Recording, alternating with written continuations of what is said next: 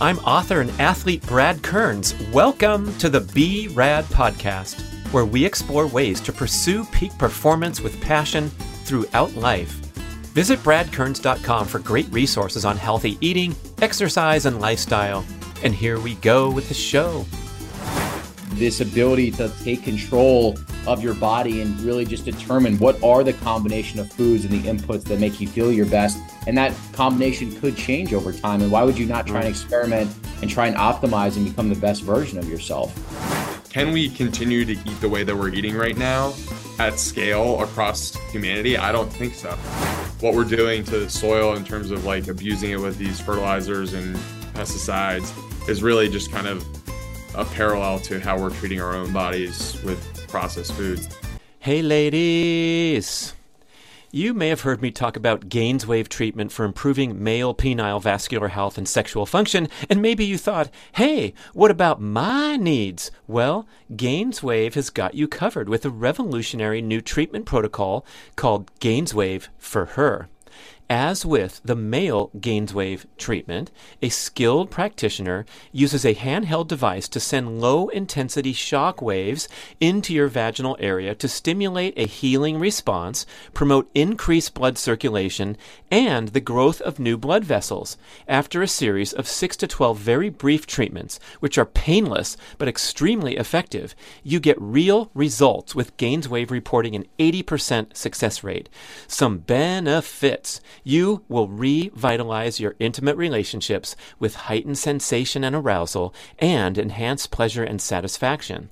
Don't contemplate invasive procedures or uncomfortable medical treatments. Regain confidence and reclaim your sexuality with Gainswave for her you visit the website gainswave.com, G A I N S W A V E.com slash Brad to find a practitioner in your area. You complete a series of treatments, and the beneficial effects will last for a long time, especially if you eat and exercise well to promote overall vascular health. It's a tune up for your equipment, so please visit gainswave.com slash Brad to find a practitioner in your area and take advantage of my special promo that you'll mention when you find your local practitioner.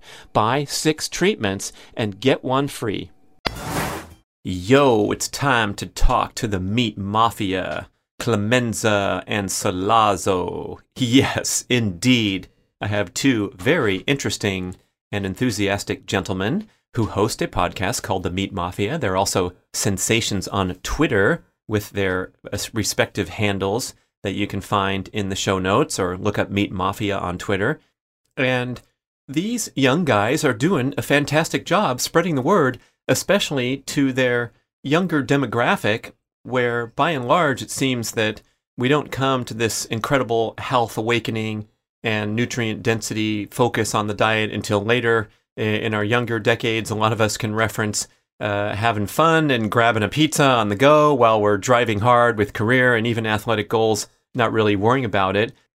But in Brett Sollozzo's case, he had a horrible health experience, uh, even as a young player in college baseball, and he started to lose weight. He couldn't bring down food. He will relate the details of this problem that sent him into hospitalization and expensive medical treatments. And that doesn't seem like a fun way to go through your 20s. So the health awakening started early for Harrison and Brett, and now they're committed to spreading the word, especially about the benefits of an animal based diet and sourcing the food, um, second guessing the industrialized food complex and how bad this is for our health, the misinformation that we've been dispensed. So I think you're going to get a lot out of this show, and you're going to love their enthusiasm, which they have now taken over into pursuing extreme endurance goals like doing the Ironman triathlon. Hey, what the heck? Let's train for an Ironman, a 100K run, and fueling these efforts with a very uh, thoughtful, intentional diet. They have great content on Twitter. I want to read one post where they just put up uh, a bunch of suggested foods to emphasize as well as lifestyle practices. So at a glance, boom, here you go. Meat, fruit, eggs, organs, oysters, marrow, raw dairy, raw honey, bone broth, orange juice, dark chocolate, fermented vegetables. Walk a lot, lift heavy things, rest often, breathe more, sunbathe, create, and community. Hey, those are nice marching orders. Here's another uh, quick hit from uh, one of their informative articles on the Meat Mafia website. These are core tenets uh, things like enjoyment, simplicity, consistency, community, mindfulness, and low time preference, meaning play the long game. I love it. These guys are great. Let's have some fun with them and go over and check out their podcast called the Meat Mafia Podcast, of which I was a guest on. So start with that show. You'll love it. We had a great time. And now let's get to know Harrison Clemenza and Brett Sollozzo. Listeners, I am joined by the Meat Mafia, and these guys are no joke. We have Sollozzo and Clemenza. They came from New Jersey, but they've moved on to bigger and better things, especially promoting this wonderful movement. Where better from places like Austin, San Diego, the cool parts of the world. We have Brett and Harry. I had a great time on your show. I want listeners to jump over to the Meat Mafia podcast and subscribe, and now uh, get to turn the tables and hear about the fun stuff that uh, that you guys are doing. So, welcome. Brad, it's a it's a pleasure to be on your podcast and and love the name of your podcast. I think it's one of the best ones out there. Oh, I, likewise, the Meat Mafia. How can you beat that? And then the the clever little uh, tweets. I guess you guys are mainly uh, using Twitter for these memorable the, the list of foods and the the stats from um, Stefansson, the explorer that went to the South Pole. It's a it, it's a great resource and it's fun and um, you guys are are working hard to build something cool. So uh, maybe we should uh, just start like um, with your journey, uh, starting in starting in Jersey. And um, how did you you know how did you get into this uh, unique way of living eating? Um, we're talking about some amazing athletic performances that have occurred recently so i can't wait to learn all about it.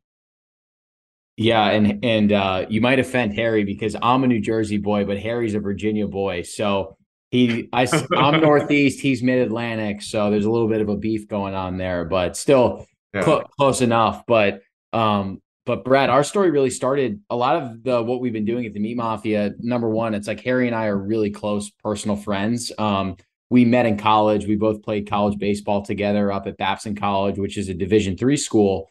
And so I think you know with what we're doing with the Meat Mafia, you know, neither of us are MDs. We're not nutritionists. We're not strength coaches. You know, we're just two guys that have had our own journeys with diet and lifestyle to kind of get to the point where we are now, and have just like really questioned what's gone wrong with the food system and how can we create some sustainable solutions to help make people healthier. Um, so that's a that's a lot of what we're trying to do uh, you know through the meat mafia. And you know we can talk about it but we really started on twitter and it's naturally evolved to a podcast and we've recorded over 115 episodes and since march 1st so we've been trying to hit it hard which is exciting but um, you know for me brad my my journey with nutrition uh, for me was really trying to find a cure to some pretty serious autoimmune conditions that I was dealing with when I was younger. So, um, you know, like I mentioned, I played baseball at a at a pretty high level and really just justified everything that I was doing as like calories in, calories out. So, was drinking pre-workout and protein shakes and eating a lot of fried food out of a box and not really knowing anything about how to cook my own meals and kind of just fell into that unhealthy college lifestyle. So you know, like when I was 21 years old, I was probably drinking too much alcohol. I was stressed out. I wasn't eating well. I wasn't sleeping enough. And then going into my senior year, I started um, having blood in my stool and an urgency to go to the bathroom. And it got to a point where I was pretty much going to the bathroom over 20 times a day. I lost 30 pounds. I got hospitalized and I was diagnosed with ulcerative colitis, um, which is an inflammatory bowel disease that affects your large intestine or your colon. Um, and I was on some pretty serious medication for that. I was I was told that colitis is incurable and I was going to have to be on the drug for the rest of my life. Um, and my medication I was supposed to get administered through an infusion called Remicade. Um, it was like fifty thousand dollars per infusion every eight weeks. Um, so I'm costing the medical system four hundred k a year let alone all the other people with similar autoimmune conditions that are on the same medication. It's like, you know, you can really do the math on how much that that adds up and is costing the medical system. Um, but Brad, everything really changed for me in 2019 uh, when I came across Dr. Shawn Baker on Joe Rogan's podcast, and he started talking about the carnivore diet and how um, evolutionarily we really have evolved to be carnivores, and how uh, contrary to popular literature, we thrive off of animal products and saturated fat and cholesterol and meat, some of the most nutrient dense food you can put into your body, but it's also some of the most bioavailable and easily digestible foods. So, um, you know, I went carnivore in 2019 thought I was, was going to do on it. your own. Were you still going in for the treatments and part of the medical system? I was. So I think that's an important point. Is that like you know I'm I'm not anti Western medicine because when you know when I was flared up, like I needed some type of extraneous treatment because my I, my stomach I just couldn't process any food. So what I say is like I think the Remicade got me out of that flare up, but it only got me to a point. Like I was still going to the bathroom probably like four to five times a day, and just like just that overactive GI and that overactive colon because there was still some inflammation in there. And that was the beauty of the carnivore diet is that because it's so restrictive and you're just focusing on these really nutrient dense animal products, it really removes a lot of the inflammation that I was getting from um, processed foods and alcohol and sugar and grain and all that kind of stuff. So, um, you know, my body responded really well to it um, starting in 2019 like I pretty much instantly went down to like one to two bowel movements a day. And for someone with colitis, that's pretty much unheard of for that to happen that quickly. And, you know, in addition to that, my skin cleared up. Um, I had was making great gains in the gym. My mood, what my mood really improved. And uh, I basically got to a point where I got rid of all the inflammation and microinflammation.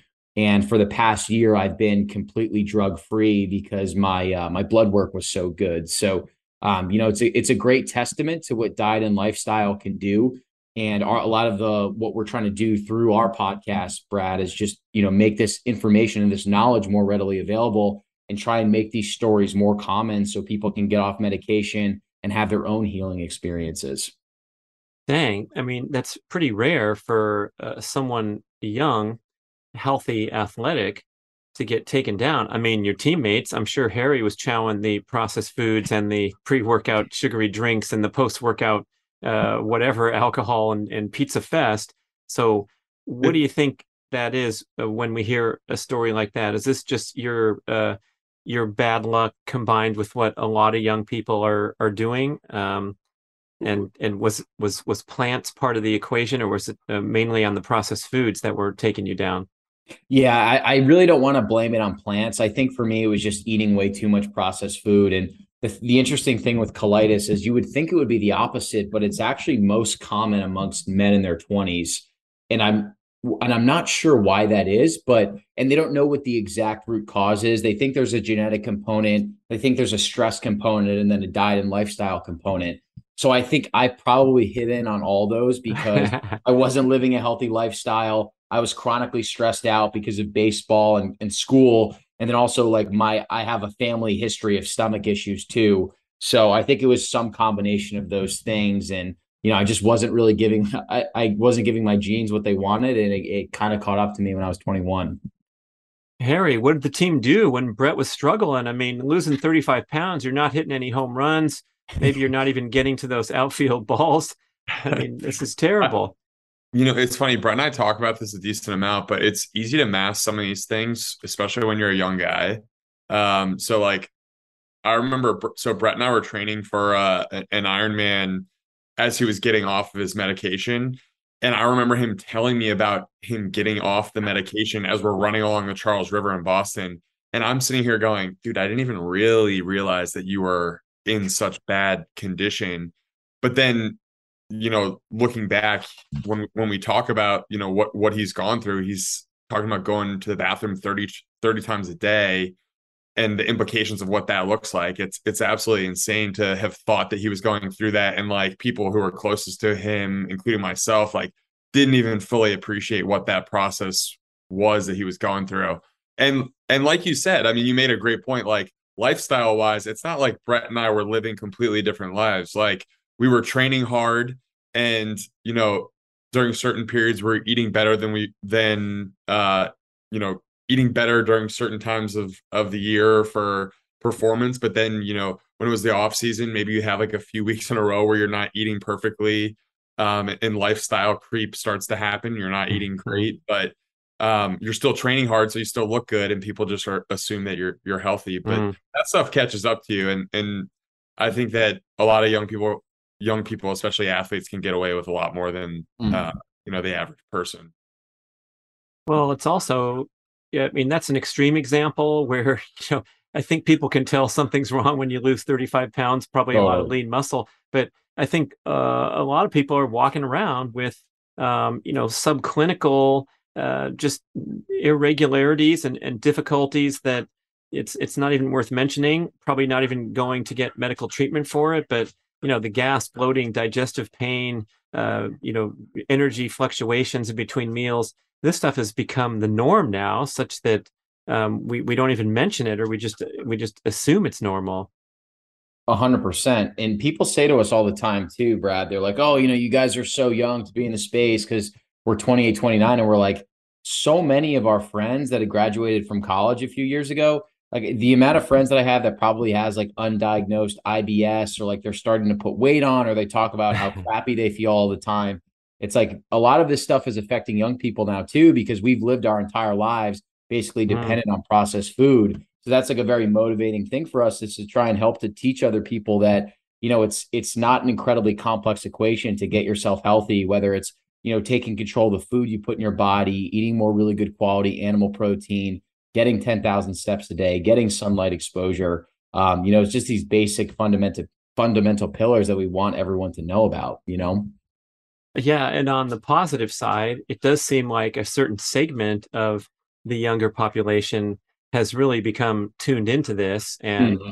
uh, you know free thinking second guessing the the regime the establishment the, the, the billboards promoting the frozen treats and all the crap that um, we've had in place for many decades but now finally with uh, the ease of communication it's it's kind of nice to see even uh, you know quite quite young people jumping in all the way like you guys and um, and going to town and spreading the word and connecting with with people in your in your similar age group. Yeah and and i would say to that point we try to keep our message really simple but just like the internet makes it easy to access people and easy, if you have a simple message and have fun with it like people want to get involved with it so like the meat mafia is obviously like a, a playful and and fun little moniker but it's also you know we really do care about what we're talking about we think that there's a lot of value in kind of simplifying the message and saying, hey, like we need to get back to eating real foods. We need to get back to connecting with our food system, cooking your meals. Like all these things are very basic steps to go through to live a healthy, more fulfilling life. So for us, it's like, what can we do in terms of building a brand that makes people want to connect with it and at the same time like enjoy the process of becoming healthier which brett and i both have have had the pleasure of doing it pleasure or not pleasure of doing at a younger age. Um, so it's it's uh it's just enjoyable be, uh, being able to share these messages because I, I do think that some of the conversations we've had have have really been valuable for a lot of people. Yeah, well said. And speaking of uh, simple and impactful tweets, I want to read this list of uh, this this list of items that uh, we recommend that humans eat that you guys came up with on on the Meat Mafia Twitter account. It starts out meat, fruit, eggs, organs, oysters, marrow, raw dairy, raw honey, bone broth, orange juice, dark chocolate, fermented veggies. And then, as far as lifestyle, walk much, lift heavy, rest often, breathe more, sunbathe, create, and community. Those are those are our walking papers, man. Sounds like a sounds like a wonderful life and a true nutrient dense diet that's easy to digest and, and going to cover all the bases. Yeah, when I if I could eat all of that and just do all those things every day, I, I think that's like my epitome of thriving. I like I when I think about that list, it's it's simple. Most of those foods can be consumed in very uh like easy easy ways. Like you don't need to overcomplicate it. And honestly, like most of those foods, there's no big brand behind it either, which is kind of another thing that gets that slid slid in there is like there's not like a an agenda behind those foods. mm. yeah. Brad, the uh the dark chocolate was obviously in honor of you too. Yeah, we wanted to slide that one in there for you. I'm Brad. so glad that's in there because uh, Saladino, you know, the, the strictest of all uh, on on the um, on on the plant toxin scale and the sensitivities and he makes a good point. But um, he was on uh, Mark Bell Power Project podcast, and they said Uh, so what about dark chocolate? And Paul says, no way, that's got this agent, that agent. And they're like, forget you, man. We're going to eat our dark chocolate, but thanks for coming to a great show. But um, it, it is important to kind of scrutinize, especially if you're in trouble and having these horrible symptoms. Uh, but then I think we can tiptoe in the direction of optimization, including enjoying life. But I, I think we are on a tightrope sort of thing here where um, I'll get into it a little bit with people and be talking about, uh, you know, cleaning up one's diet and, and trying to get as ma- maximum nutrient density. And then you'll hear comments like, well, wait a sec, you know, everything in, mo- it's really all about moderation, right?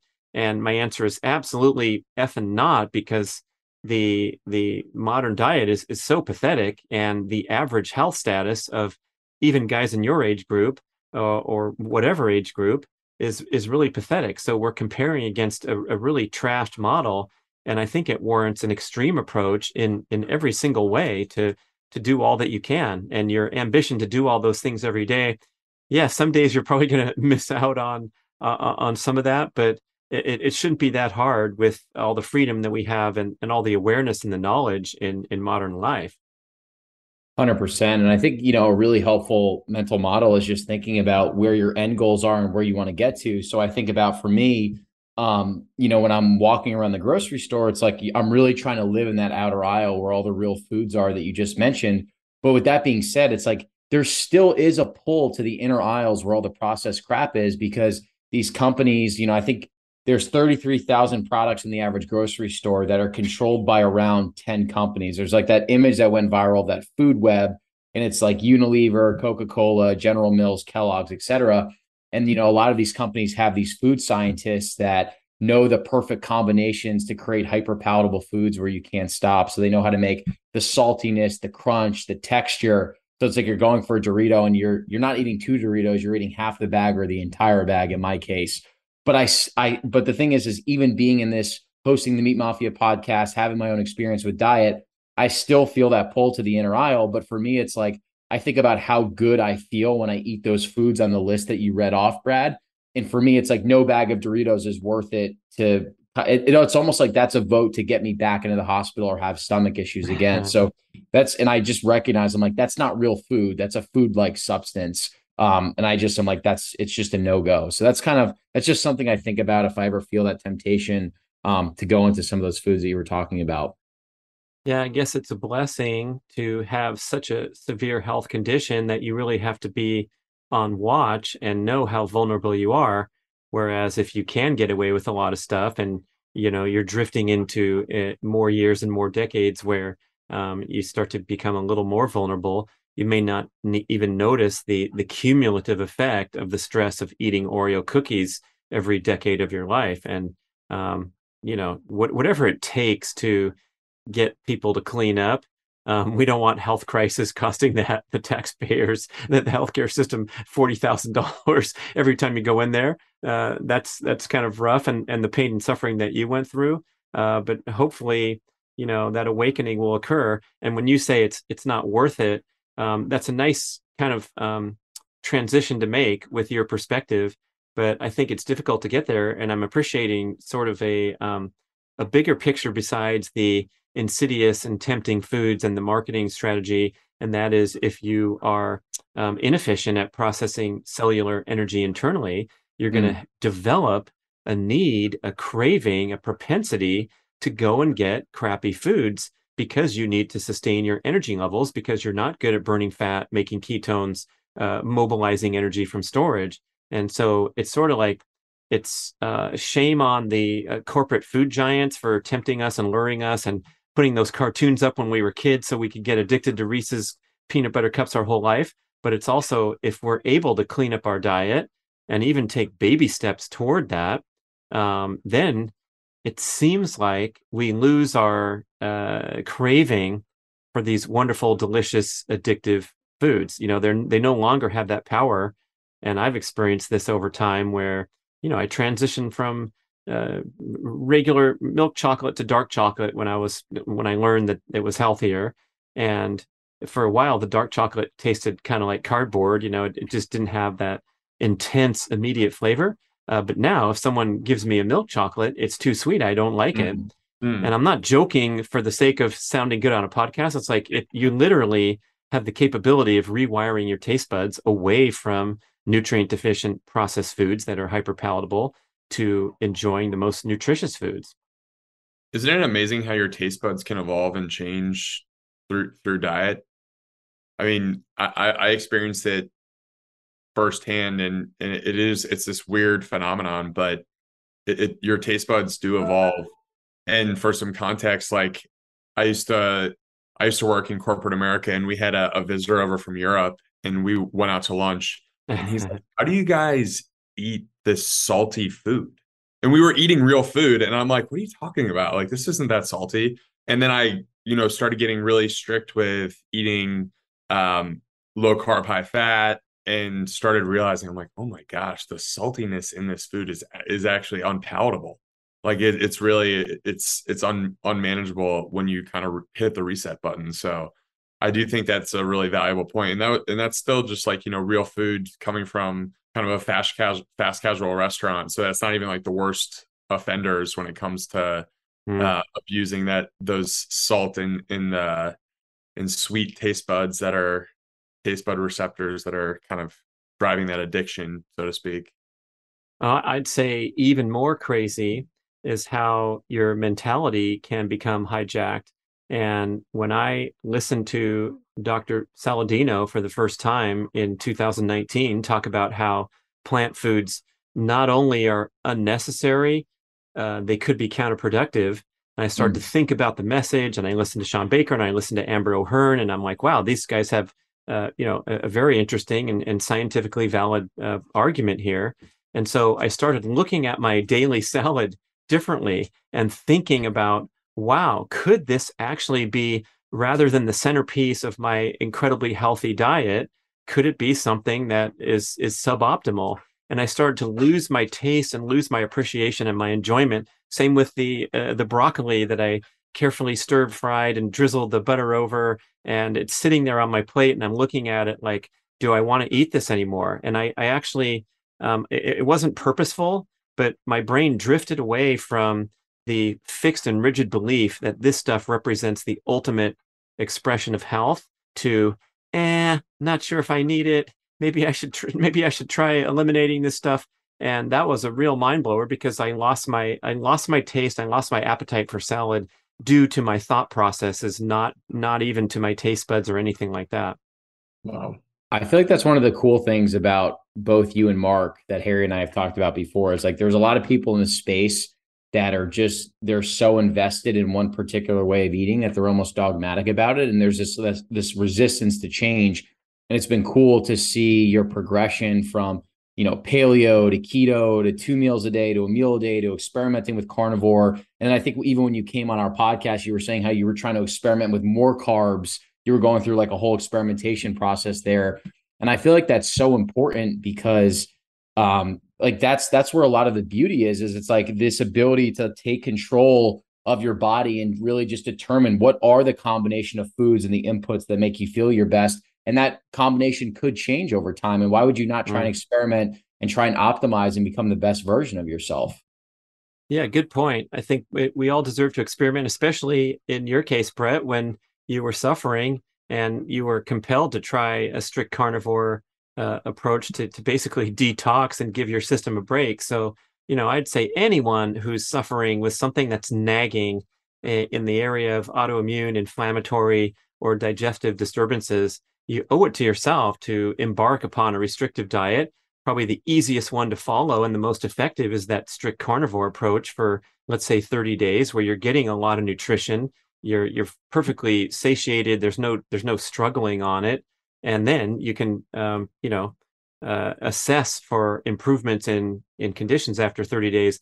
And then I think the real experimenting comes when um, you've established this solid foundation that's free from processed foods, especially, and then you know see what you can um, how, how different things uh, play out over time. Uh, but then I'm also you know you hear so much about this, and then I also do wonder like. Uh, you know, not everything is your diet choices. You guys were talking about other points of healthy living as well, mm-hmm. especially on the on the tweet there. Um, but you know, sometimes it's like, oh, I had a bad workout at the gym. It must have been all the carbs I ate last night. Oh, maybe it was because you stayed up till till one in the morning uh, watching highlights on Sports Center. You know, there's a lot of variables at play, but to have a nice, clean diet foundation, that's when you have, you know, even set yourself up for potential. Yeah, I think you see that. We see that a lot on Twitter. There's there. It's very easy to just put so much emphasis behind one variable, whether it's like a carnivore diet or people talk about raw milk or they'll just focus on one thing. And I think to your point, it's like, you know, something like a carnivore diet, that's a huge lever that you can pull, but it's in conjunction with really good quality sleep, stress management, meditation, good quality exercise, sunlight exposure. There's so many different things that operate in conjunction. And I do think for me, like the me taking control over my food for going carnivore, that was like the first big thing for me to pull. And then it was like all these other inputs started to come too where it's like okay now i want to i want to sleep. I want to really get eight hours. I want to cut my caffeine consumption earlier. Um, i want to implement a meditation practice. It was almost like this um, it was like this this compounding effect that built on top of each other. Mm. and i know harry's got an interesting story too where mine was like i was trying to correct this autoimmune disease harry was kind of like similar to a lot of other people i think you you know you put on some weight and you started with just diet is like the first thing that you can control. So maybe that would be a good little story to talk through. Yeah. So right around the beginning of COVID, I was, you know, kind of just trying to like shift the momentum in my life around my health. Like I had realized that during my playing days, I could really rely on just like living in the gym and and being a meathead to still look and feel good. And then not, you know, I, I, was always very disciplined in the gym and then would would allow some uh slip ups here and there in terms of nutrition. And then as soon as I entered the real world, I was not I wasn't going to the gym nearly as much and I saw my nutrition starting to slide. So, you know, the effects of that are obviously, you know, pr- pr- pretty noticeable after a year or two of living like that, right? So I had put on some weight and I'm like, dude, you're not the athlete you used to be, man. And you want to, and now I was kind of like thinking about like, how can I break this paradigm and start getting back into being an athlete? So I was experimenting with running marathons, but I was still like not in great shape, like, uh, not doing, not excelling at them by any means. And then COVID hit, and I was like, all right, like, let's figure this thing out. Let's hit like the full reset button. So I went from cooking basically none of my meals to cooking all of my meals.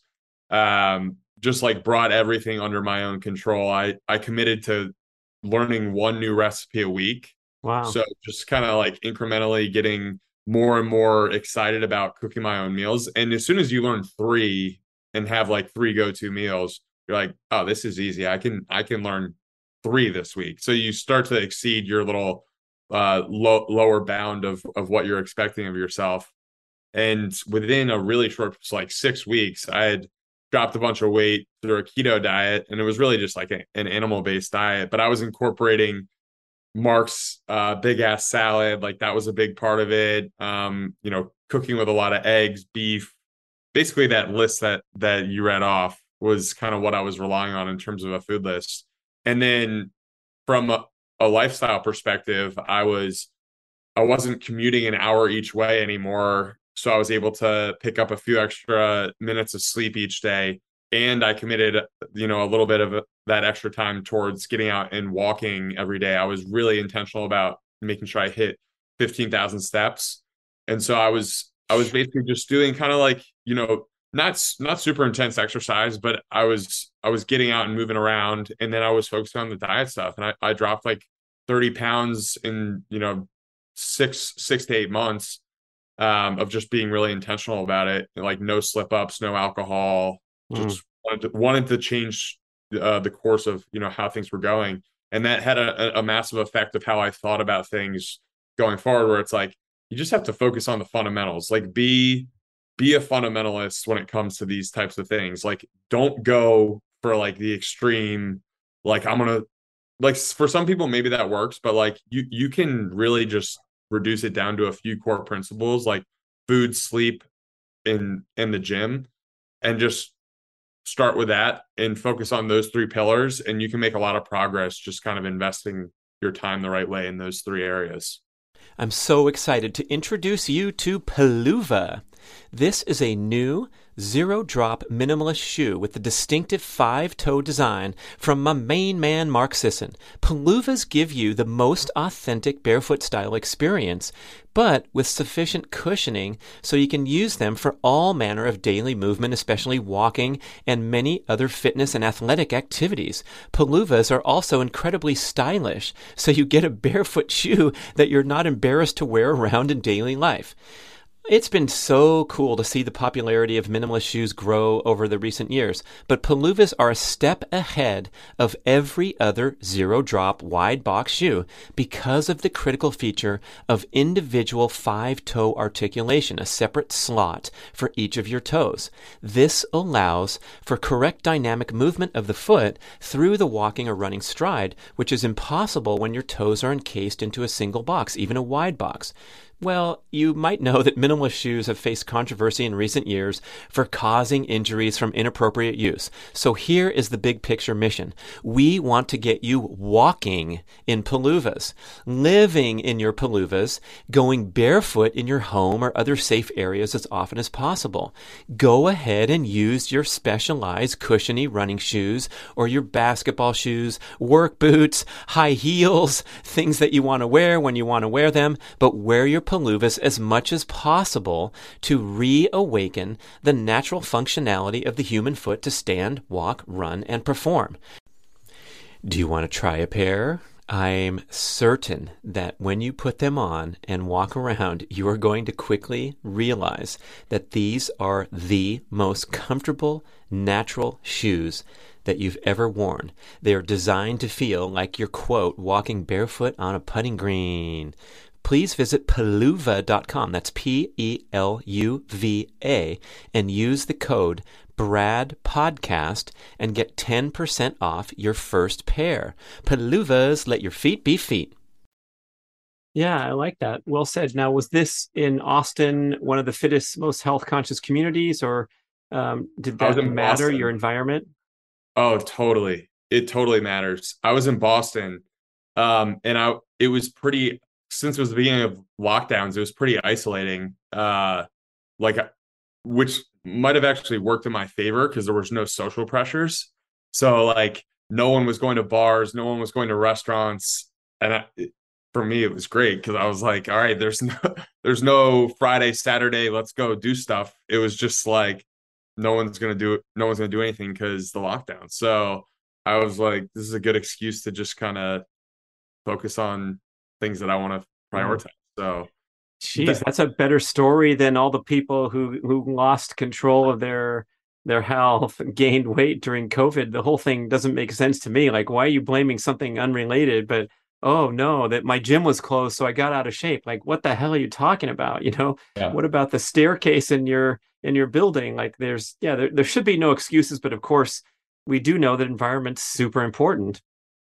It really is, and on that point, since I've moved to Austin, I've been really conscious about where I'm where I'm spending my time, who I'm spending my time with, and it's amazing how community plays such an incredible role in health. I think it's environment is the foundation of all of this. Like it will dictate what you do in terms of consuming food, how you approach going to the gym, the mm-hmm. thoughts you have. I think the people you spend your time with is critical and they will keep you accountable and move you in the right direction if you're spending the time with the right people and if you're not mm. it's the exact opposite. So yeah. um, that's been one of the, the benefits of what brett and i have kind of fallen into with working towards this that ironman that we did last year. And then you know this year we, we did a 100k race. We've kind of just started really just competing with like in in a very like collegial way like hey like let's just make this our lifestyle and it can just be the two of us but we've slowly learned like other people want to be a part of it. Other people want to sign up for the events that we're going to sign up for. So um but you know just having like one other brother in arms to be like hey we're going to just make this our lifestyle. This will work. Um so it, that that's been very rewarding about this whole process of building the meat mafia. Yeah that's great. I mean you're not in the same town yet but um, if you don't have that perfect winning environment like dreamy Austin, Texas, with all the attributes, you have to create your own. You're compelled to, and you can do that digitally now, where you have you know the accountability partner or someone that you're you're right in sync with. And um, I have uh, numerous childhood friends who I still keep in touch with, and of course we were athletes back in the day.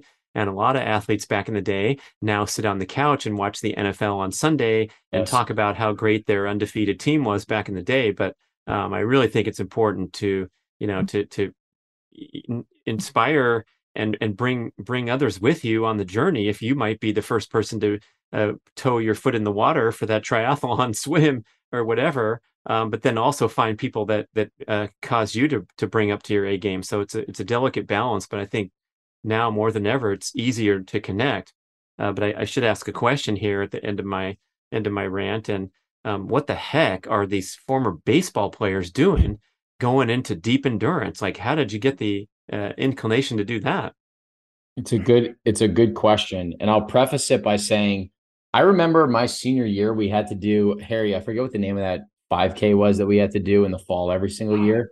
Dude, I completely forget. Uh I forget. But yeah, it was that was always a struggle for a lot of people on our team. And I walked the entire thing because that's how that's that's how bad I was at long distance running. There was like a pack of guys that were like, we're like, oh, we're not running this thing, we're gonna walk. And I was and I was one of those guys. And I don't know, I just felt like for me, I graduated 2017, Harry graduated 2016, so he was a year older.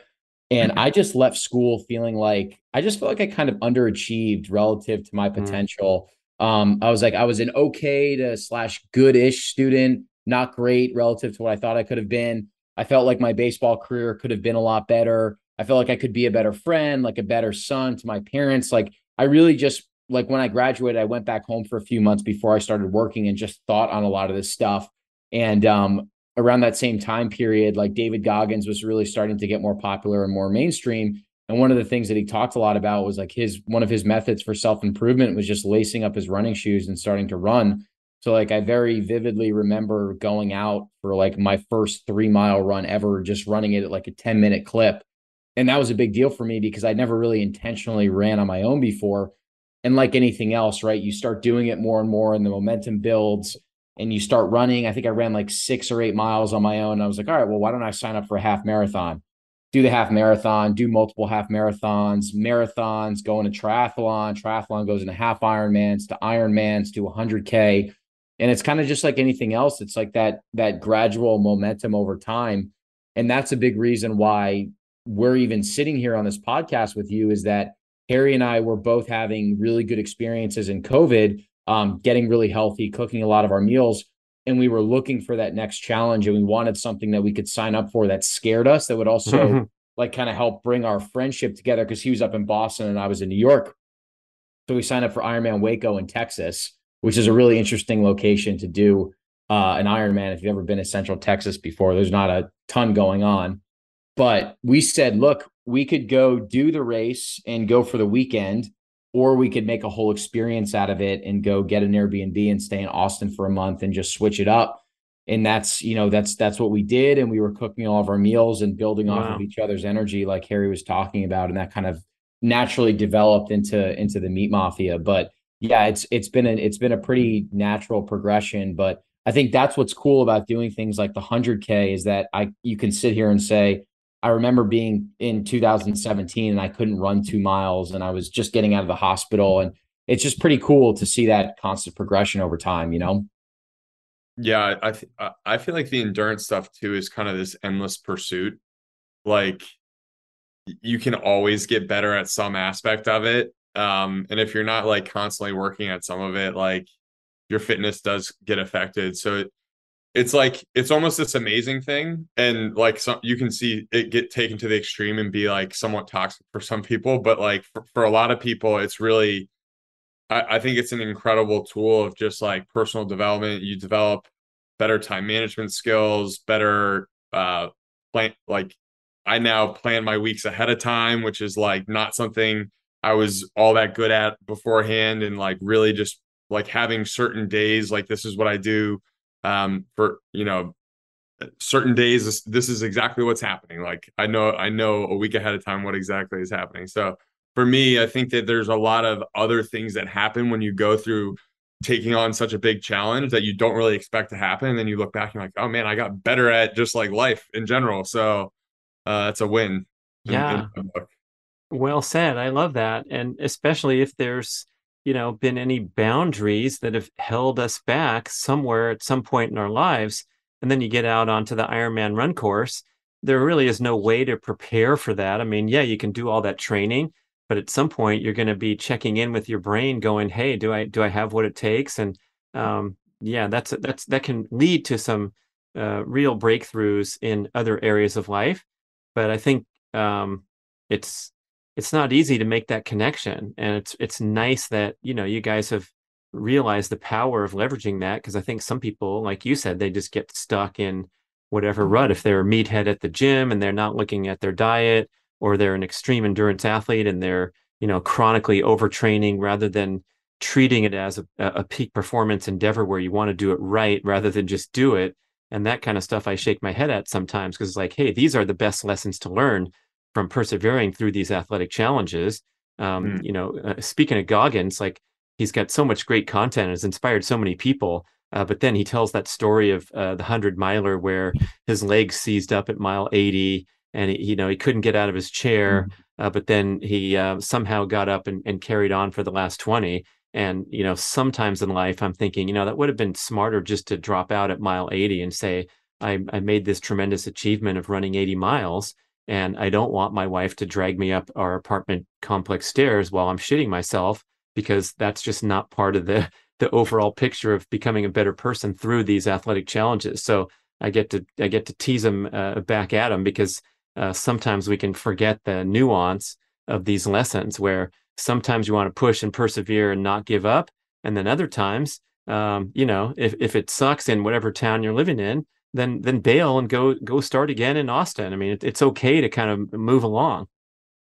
A hundred percent. And i think that a lot of the things that we've done the last year are predicated or you know inspired from a lot of the things that we've done through endurance athletics. That's why i think you make such a good point because there are a lot of people in the fitness community that they there there's so much contention and debate around you know long distance cardio it's not good. You should just be lifting heavy and sprinting. And it's like yeah but that's it's that's not necessarily the point it's like we're not just doing this stuff for the physical benefits or just to stay in shape like there's so much power to signing up for a big race once a year that really scares you that you put on the calendar and you don't know if you're you're ready for it but you trust that you'll prepare and you'll show up on race day and like you were saying, you you like you get to the start line of the Ironman, you're in your wetsuit, and you're like, all right, I'm gonna go bike 2.4 miles. I'm gonna or I'm gonna I'm gonna swim 2.4, bike 112, and then run a marathon.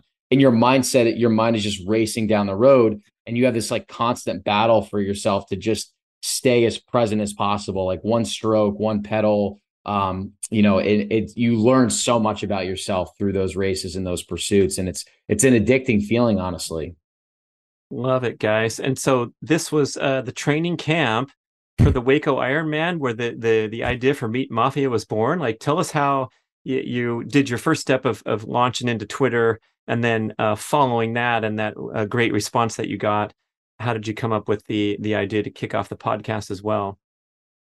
Yeah, so I had the idea of moving to Austin um, in August of that year, and we had shifted from going from we were originally signed up for Ironman Canada, and then we moved it to Waco, and so we got down to Austin. I was uh, working on a business idea with outside of the meat mafia, but it was related to health, the health space and regenerative agriculture, which previously I had been working in real estate. So like this was a totally new field.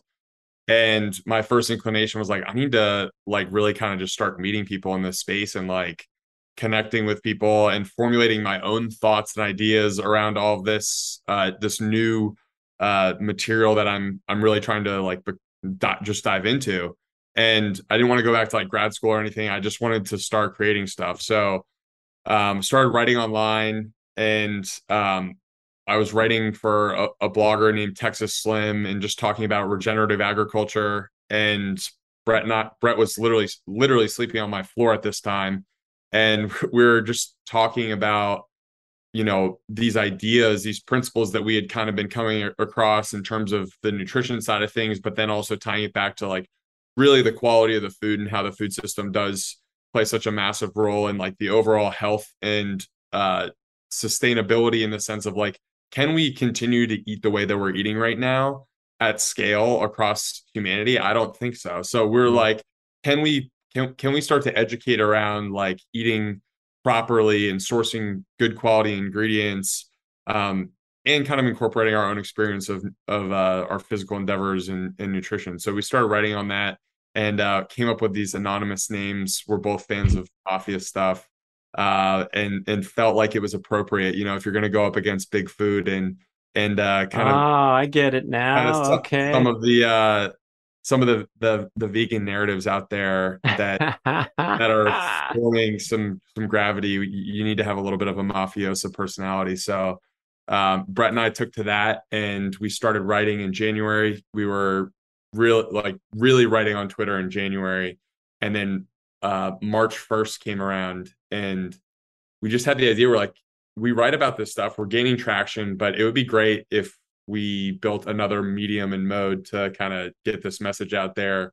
And we thought like podcasting has been something that's really we're both huge podcast consumers and we've both felt like our voices um give, given what we'd already written and learned about a bunch in our own personal experience just being able to put a voice behind some of the stuff that we've already put out there is a really powerful next step. So we were like, let's just pair these two together, this written piece, this this podcasting piece, and see what we can do. And we just dove headfirst into the podcasting stuff. I mean, we did like, right, we were recording like eight episodes a week sometimes. like it, it was getting out of control there for a little bit. And um it, but it was great because we learned how to podcast. We learned how to like ask good questions. We learned the dual co-host dynamic a little bit better. Just like really dove in and it was also good because we were able to get better and better guests very quickly so um, you know we've had some amazing people like yourself on um, and, and, and, a few other you know killer guests so it, it's been an amazing learning experience. I think both of us are just like very very excited that we took the step because it, it was well worth it. Love it. Listeners what do you think? These guys are pretty awesome co-guests as well as being co-hosts on the Meat Mafia podcast. I, I love it. Um, what are some of your favorite um, takeaways and highlights from uh, from guests and from insights that have caused you to maybe think differently or recalibrate uh, based on you know meeting these great people that you invite on? Ooh, that's a good question. And I think what's been interesting about the show, Brad, is we we basically tried to create the show, like Harry said, we've consumed so many podcasts for so long. We're like, who are the guests that we really want to have on and how do we want to run the show in a way that like we wish that we had when we were just listening to podcasts and so we've been trying to attack the angle of okay what's gone wrong with our food system but how do we fix it? So we've tried to have this holistic approach on where it's like you know we've had on a ton of doctors. We have people that are treating chronic disease with low carbohydrate diets. We've had on regenerative farmers farmers um, different f- people from all these different spheres to try and figure out how do we actually get healthy. So I think for both of us, the regenerative ranchers that we've had on are fascinating because you actually get insight into all of the effort and energy that goes into really raising your food the right way. Like when we say grass fed, grass finished, how much harder that actually is to raise cattle that way mm. when it would be so easy to just feed them corn, soy, etc., just to fatten them up really quickly to try and have like a locate a hyper local processing facility so that you can kill these cows in like a you know humane way so the animal doesn't get stressed out and us as the consumer you know we're getting a much better product so i think just like hearing some of these stories from these ranchers and everything they go through it's just incredibly inspiring um, and it's motivating because we want to be able to give them the mic so that they can get their story out there and try and teach people you know look number one you should always be trying to to buy food that's within your budget. So if you can only buy meat from the grocery store, totally get it because you'll still be better off than 99% of the crap in the inner aisle. But if you can make that intentional effort to go actually find a farmer close to you or a rancher, you know, you can pretty much guarantee that they're going to be growing their product incredibly well, grass fed, grass finished. And it sounds cheesy, but it's like they're almost raising the animal with love because they're incentivized to care about your health because their their pool of customers is much lower so if they're not giving you the best quality meat, you're not going to go back to them. Whereas if you're buying meat in the grocery store, it's being processed by a by a slaughterhouse that's oh it's a monopoly of four of them that control about mm. 90% of all the meat so it's just a very different experience and autonomy of the food that you're taking in. So I think for me, just learning from these ranchers, which was not a field that I knew much about prior to starting this, that it's been really inspiring and really uh, just influential to me. Yeah, I think some of the deeper conversations we've had have been with just piggybacking off of what Brett said, um, with Taylor Collins, who started Epic Provisions with his wife Katie, and they were endurance athletes athletes before. Brad, I don't know if you've had the Taylor on or come across him before, but I, he would be an awesome guest for you. But he's since started uh, Force of Nature, which is mm. a regenerative supply uh, supply chain supported beef delivery company, and then he also started Roam Ranch, which is a bison ranch in Fredericksburg, Texas, and they're focused all on restoring the soil and and really just his perspective. I mean, he and his wife used to be vegans there, and then they went fully animal based. Uh, Katie was really struggling with some serious, serious health problems, and like, I just think they have a, an amazing perspective on on what holistic health really means. And there was a moment in the interview where I said, "What's what's worse off right now, soil health or human health?" And Taylor goes, "They're one and the same." And I was like, "Oh mm. shoot." oh, they're like, you know, what we're doing to the soil in terms of like abusing it with these fertilizers and pesticides is really just kind of a parallel to how we're treating our own bodies with processed food. So it, it, it was just an interesting paradigm or, or interesting perspective to to take. And then another one was um, Kate Kavanaugh. She's a butcher um, and a regenerative farmer as well, and she's also reformed uh, previously a vegan, um, now animal based. So it's like I just think they they bring this like very full lens of like what nutrition in the food system could and should look like. And I, I just I I pulled a lot of value out of both of those interviews. They're they were pretty amazing. Nice. Uh, can you guys describe further when we use the term regenerative agriculture, regenerative farm, what that means? Yeah, the, the concept is really about raising uh, animals in line with nature and, and how nature intended them to be raised. So it's low input, meaning there's no chemical fertilizers being used, and you're really using a, a vertically integrated uh, multi-species approach to getting rid of pests on your property so that the plants and grasses can grow appropriately so that other animals can come in and graze on those grasses and then restore the soil. So there's there's layers to the ecosystem that are all playing a part. So it's kind of this holistic way of looking at you know holistic land management is is what it would be boiled down to. It's how can we bring all these different animals who play a, a certain role on the land um, to to raise a, a, vibrant ecosystem that has biodiversity and, and all these um, amazing compounding factors that create really, really high quality food. And uh, we had Joel Salatin on who talks about just like the benefits of this holistic land management, even to the to the level of the micronutrients in the food itself. Like he's saying his eggs are like way more nutritious than the egg you would get at, you know, your your store. So um that's sort of that would be my definition of regenerative agriculture. I don't know if you have anything to add there, Brett. No, the only other thing that I would say is just to contrast what you're saying. Um, mm.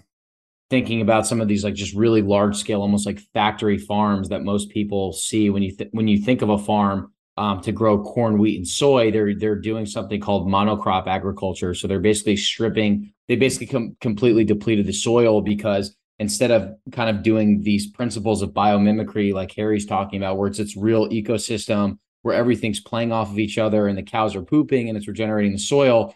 These factory farms, they're basically just optimizing for one crop. So they've stripped everything out, they've bulldozed everything out so you can just grow this one crop. Um, so it's very interesting to go out to somewhere like a White Oak Pastures in Bluffton, Georgia, which we got to do a few weeks ago, and just see what does it actually look like to replicate nature and not have fertilizers out there and see all these animals kind of like like beautifully interworking into the ecosystem. And um, one of the things that Harry mentioned earlier is that we had Taylor and Katie on the show. And so after they sold Epic, they said, "Look, we really want to put our money where our mouth is and buy a buy a regenerative farm and uh, buy a farm, regenerate the land, and be bison bison ranchers." Which is such an which is such an interesting thing, but they really wanted to put their money where their mouth is. So they bought this um, like thousand acre property out in Fredericksburg, Texas, and um, the property was just completely depleted, beat to shit. And all the experts told them that it was going to take them at least 20 years, maybe 30 years to regenerate the land. And just by introducing a single pack of bison onto the land, they regenerated the soil within five years. Um, so it's it's a pretty amazing story when you let these ruminant animals work and do what they're supposed to do. How the whole ecosystem kind of comes together by introducing this one thing.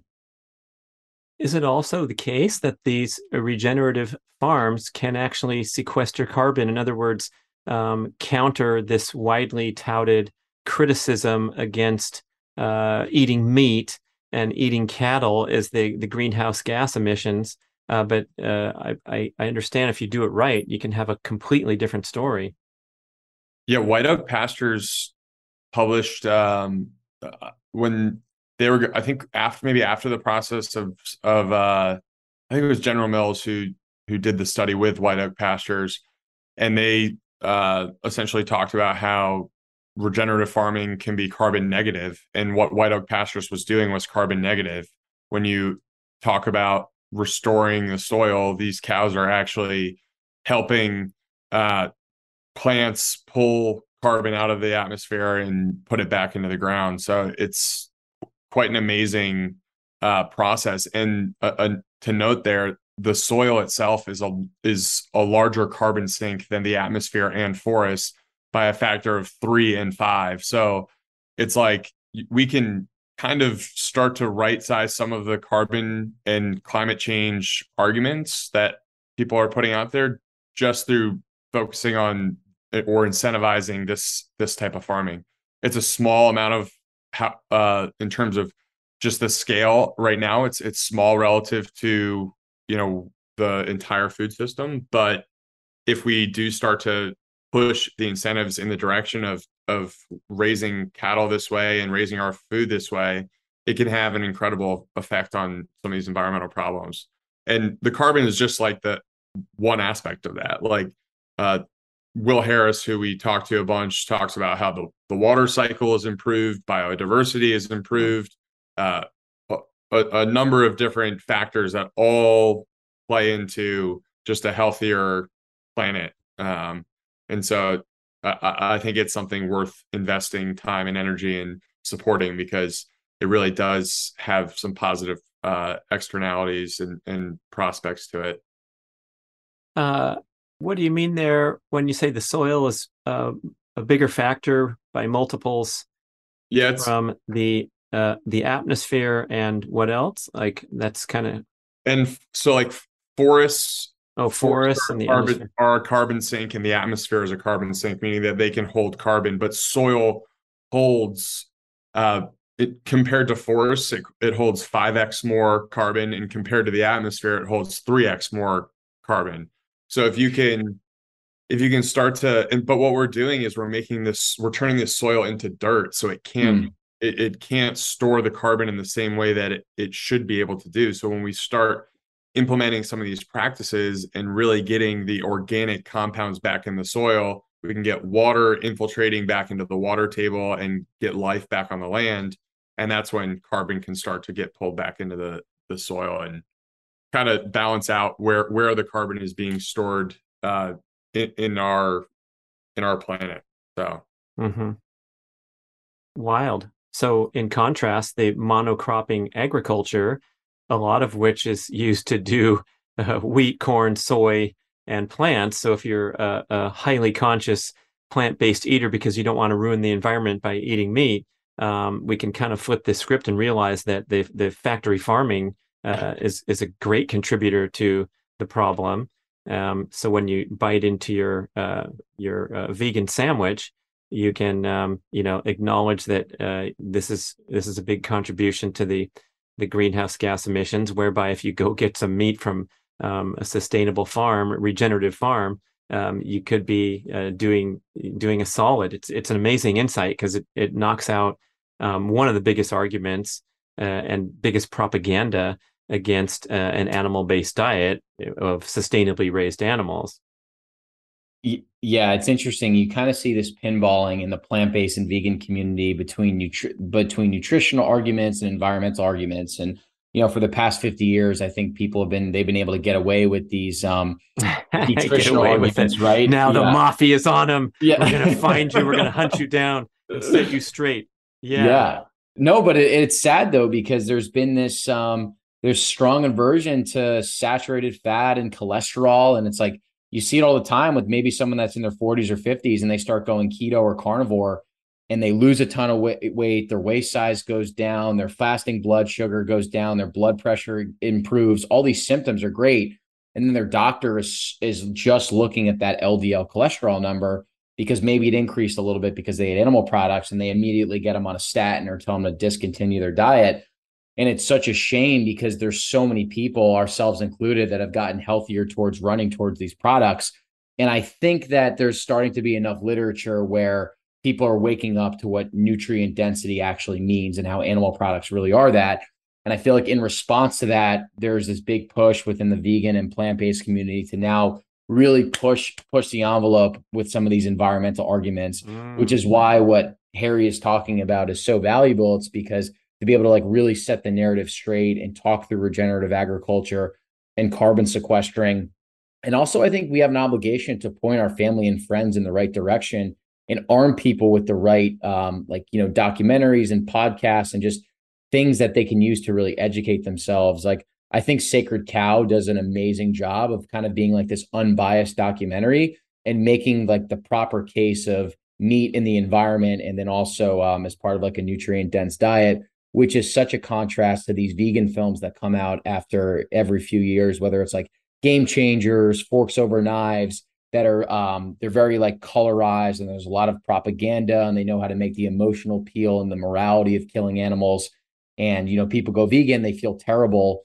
Like uh, Harry was mentioning Kay Kavanaugh that came on the show. There are so many women that have been formerly plant based that have come on our show that have mentioned um, like fertility, PMS mm-hmm. symptoms, how much they've improved by switching from plant-based foods to these really nutrient dense animal-based products. So um, that's why we just think it's important to really correct the narrative there. And that's what you're doing on the Meat Mafia podcast. I hope listeners will yes, go over sir. there and enjoy some of these great educational opportunities. Oh my goodness. Brett Sollozzo, Harry Clemenza, the Meat Mafia throwing down. It was so great to connect with you guys. Um, you can uh, shout out the, the the Twitter account and everywhere else where we want to connect with you.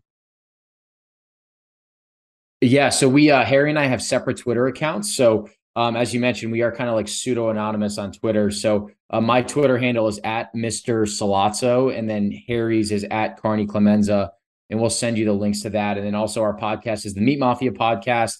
It's on every major podcast platform, and then we also have a Substack um, website called the Meat Mafia Podcast, where we we release da- daily articles on just what's going on in the food system. Mm. So, um, yeah, that's where you can check us out. Uh, what is the next big endurance goal you're going after now? Ooh, I, am working on a. I'm running a half Ironman. I'm doing the half Ironman Waco. I've been training down here group, um, and, and just really enjoying the process. I think getting some previously I had not been getting any coaching. I'd just been trying to do it myself. And um, getting some serious coaching has been amazing. Like the community aspect of it and getting a little bit more dialed in on on how to actually make some serious leaps and improvements in my time. So it's uh that that's my next one. And I've got another I've got a trail marathon lined up for the rest of the year. But that that's it for now for me. Okay, guys, keep it up. Sollozzo and Clemenza, the Meat Mafia, coming to you. Thanks for listening, everybody. Hey, ladies. You may have heard me talk about GAINSWave treatment for improving male penile vascular health and sexual function, and maybe you thought, hey, what about my needs? Well, GAINSWave has got you covered with a revolutionary new treatment protocol called GAINSWave for Her. As with the male GainsWave treatment, a skilled practitioner uses a handheld device to send low intensity shock waves into your vaginal area to stimulate a healing response, promote increased blood circulation, and the growth of new blood vessels. After a series of 6 to 12 very brief treatments, which are painless but extremely effective, you get real results with GainsWave reporting an 80% success rate. Some benefits. You will revitalize your intimate relationships with heightened sensation and arousal and enhanced pleasure and satisfaction. Don't contemplate invasive procedures or uncomfortable medical treatments. Regain confidence and reclaim your sexuality with GainsWave for her you visit the website gainswave.com, G A I N S W A V E.com slash Brad to find a practitioner in your area. You complete a series of treatments, and the beneficial effects will last for a long time, especially if you eat and exercise well to promote overall vascular health. It's a tune up for your equipment, so please visit gainswave.com slash Brad to find a practitioner in your area and take advantage of my special promo that you'll mention when you find your local practitioner. Buy six treatments and get one free.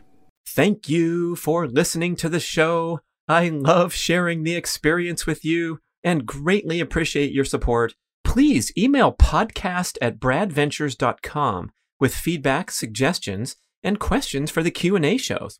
Subscribe to our email list at bradkearns.com for a weekly blast about the published episodes and a wonderful bi monthly newsletter edition with informative articles and practical tips for all aspects of healthy living. You can also download several awesome free ebooks when you subscribe to the email list. And if you could go to the trouble to leave a five or five star review with Apple Podcasts or wherever else you listen to the shows, that would be super incredibly awesome. It helps raise the profile of the BRAD podcast and attract new listeners. And did you know that you can share a show with a friend or loved one by just hitting a few buttons in your player and firing off a text message? My awesome podcast player called Overcast allows you to actually record a soundbite excerpt from the episode you're listening to and fire it off with a quick text message. Thank you so much for spreading the word. And remember, be rad.